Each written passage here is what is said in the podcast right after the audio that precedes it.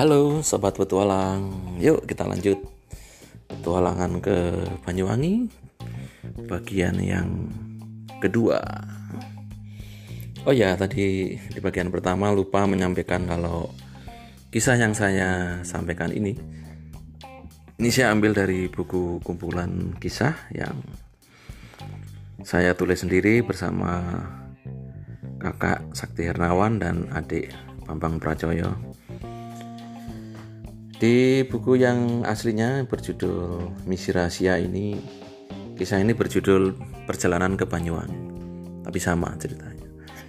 Saya ganti sedikit menjadi petualangan ke Banyuwangi biar sesuai dengan uh, judul podcast ini. Oke. Okay? Kita lanjutkan lagi. Uh, Oke. Okay. Polisi pun mendekati Sutris dan berkata, "Lihat, surat-suratnya." Sutris pun menoleh dan Kali ini polisi yang mual karena bau dan melihat bekas muntahan di mulut Sutris yang tidak layak diceritakan dan ya silahkan bayangkan sendiri. Hal yang sama pun terjadi pada Jemono dan Sartono. Salamon pun bingung melihat hal itu. Apa yang terjadi ya waktu saya tertidur tadi pikirnya. Polisi yang lain pun memanggil Salamon untuk dimintai keterangan.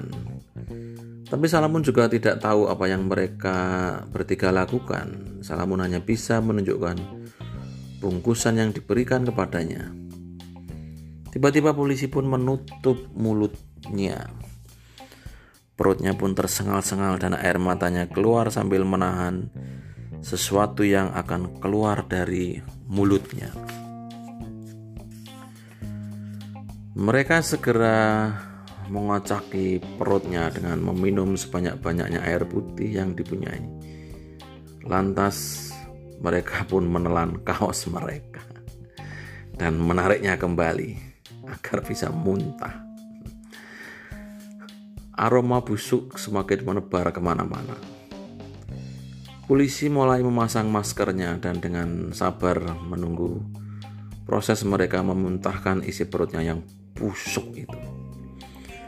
Setelah agak reda, polisi pun meminta mereka agar menjauh dari lokasi muntahan itu agar tidak terlalu bau dalam menginterogasi. Sopir diperiksa surat-suratnya lengkap. Sutris dan bosnya pun adalah pemilik dan penggunaan kendaraan yang taat. Sutris lantas menceritakan kejadiannya. Polisi pun agak heran karena di daerah itu sepertinya tidak ada warung. Di situ hanya ada sungai agak besar yang masih sering untuk buang hajat dan memandikan sapi ataupun kerbau penduduk sekitar. Ah, kasihan kalian. Dikerjain danyangnya kedung water. Yo, Moga-moga saja perut kalian tidak apa-apa. Ya sudah, sana pada berangkat. Pada mau ke mana toh ini kalian? Tanya polisi pun cukup simpatik. Mau ke Banyuwangi pak? Jawab Salamun yang masih relatif segar. Hati-hati ya, Titi DJ, kata polisi. Lah ini apa apa toh isi bak truk ini? Tanya polisi lagi. Kotak jeruk kosong pak Nanti mau untuk tempat panenan jeruk Jawab Salamun yang kini jadi juru bicara Gak ada yang ikutan toh ini? Tanya polisi itu Wah Ikutan apa pak? Yang ikut Tanya Salamun mengira polisi bercanda Ya barangkali ada anak kedung water tadi yang ikut Jawab polisi ngeloyor sambil pergi dan senyum-senyum. Ah, enggak lah pak, jangan nakut-nakutin kami yang sudah takut ini toh pak, kata Salamun sambil menyalami polisi.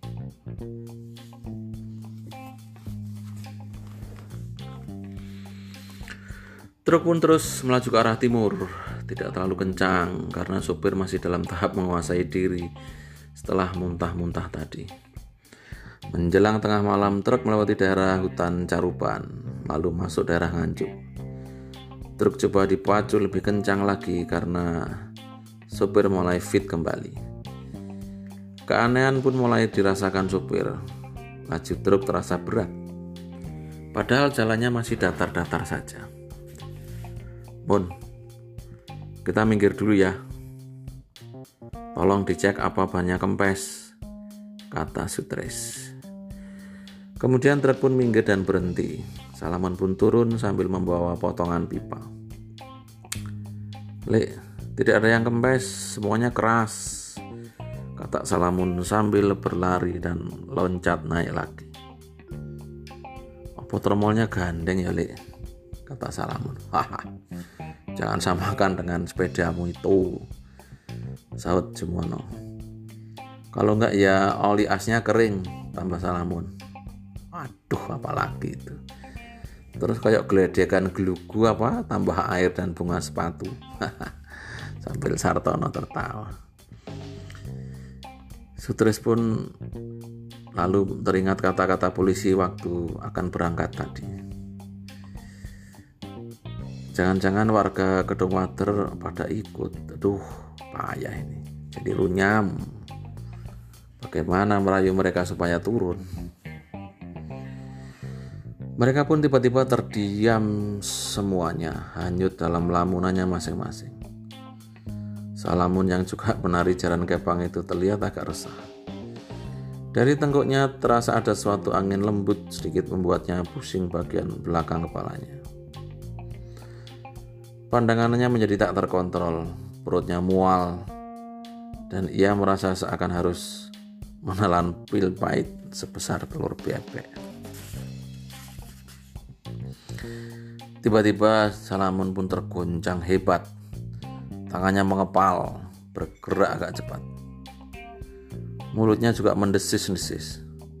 Wih, Salamun kesurupan. Kerasukan danyang teriak Jumono yang duduk di sebelahnya. Semua terperanjat kaget. Waduh, kejadian apa lagi ini? Kata Sutris cemas. Suasana begitu menegangkan. Semua yang ada di situ nggak ada yang paham dunia mistik. Apalagi menangani orang yang kerasukan. Turunkan saja bagaimana. Lalu ditinggal pergi, kata Sartono. Waduh, jangan kayak gitu loh dengan teman nanti kalau bapaknya ngamuk terus mogok tidak mau ngelui sapi repot sapi seluruh desa nggak ada yang masang tali di hidungnya bi bagaimana kata Sutris dengan nada tinggi sementara Salamun gerakannya semakin menjadi-jadi isi ruangan yang ada di truk menjadi bosah basah alias berantakan Coba disalami Sar, ditanyain siapa yang datang, mau minta apa? Kata Jumono.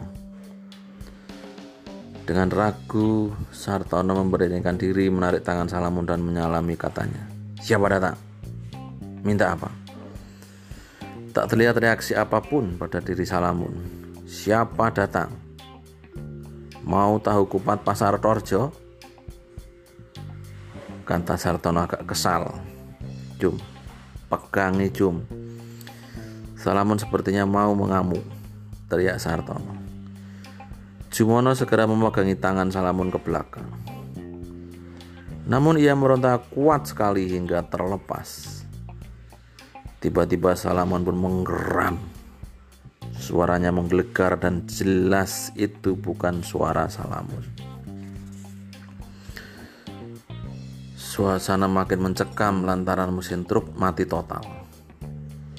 Lampu-lampu tidak menyala sama sekali. Center, center, teriak Sutris. Mereka semua meraba-raba mencari lampu senter.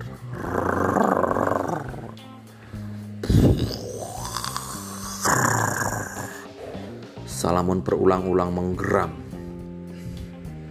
Ini center, sudah ketemu kata Sartono sembari mengarahkan cahayanya ke muka Salam. Antarkan aku dan teman-temanku ke istanaku. Suara yang keluar dari Salamun besar dan menggema. Lah temanmu di mana? Terus suruh Mengantar ke mana? Kata Sutris. Di belakang, di bak truk tadi. Kata yang merasuki Salamun itu. Mereka segera turun dari truk meninggalkan Salamun untuk melihat ada apa di bak truknya. Mereka kemudian merambat lewat tepi bak truk. Betapa terkejutnya mereka ketika melihat di dalam truk penuh dengan makhluk-makhluk aneh dan menyeramkan. Pati, ilu-ilu, tong-tong, sot, gelundung, peringis, muka rata, meti jaran kaki dua, meti ting kemamang. Dan masih banyak jenis-jenis lembut yang lainnya. Dari temaram bulan tanggal tua, mereka melihat makhluk-makhluk tersebut. Semua dari mereka melorotkan kembali ke bawah dan lari menyebar ke semak-semak tepi jalan saking takutnya. Kabin truk pun digedor-gedor keras oleh Salamun yang kesurupan. Khawatir ada apa-apa kalau rusak, spontan Sutris mendekati Salamun.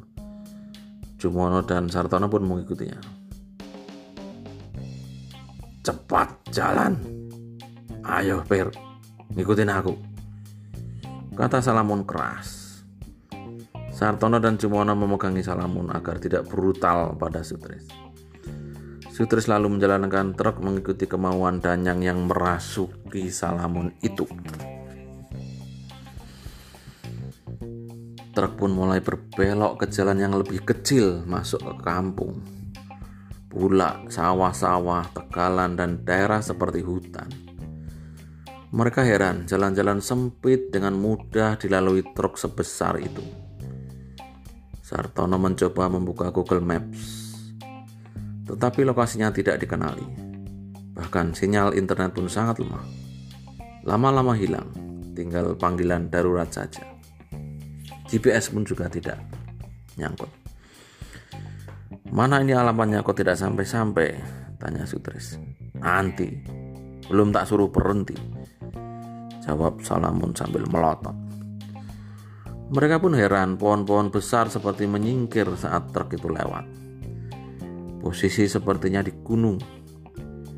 Karena mereka melihat kelap-kelip kota jauh di bawah. Setelah berjalan cukup lama, sampailah truk itu di padang sabana atau oro-oro. Salamun minta berhenti di dekat batu besar. Salamun lalu sadar kembali dari pengaruh kerasukan itu. Coba cek pak, apa sudah pada turun belum? Suruh Sutris pada Jumono. Sartono mengajak Jumono lalu mereka pun memeriksa. Sudah kosong, Lek. Tinggal kotak-kotak kosong, jawab Sartono. Kayaknya pada mau ada upacara di lapangan ini apa ya? Tanya Cumono pada Sartono. Ya mungkin saja, jawab Sartono sekenanya. Lalu masuk kembali ke samping supir. Terus sekarang kita mau ke mana? Mau lewat mana coba? Tanya Sutris agak kesal. Coba HP-nya dicek. Barangkali ada sinyal GPS usul. Baru jam setengah satu malam ternyata, lanjut Jumono. Di tengah rasa putus asa itu mereka dikejutkan oleh suara langkah kuda dan kemerincingnya. Suara itu berasal dari arah belakang truk. Mereka pun lantas memperhatikan dari jendela samping. Kuda lewat samping pintu sopir pelan. Spontan Sutris pun turun dari truk, mengejar dan bertanya.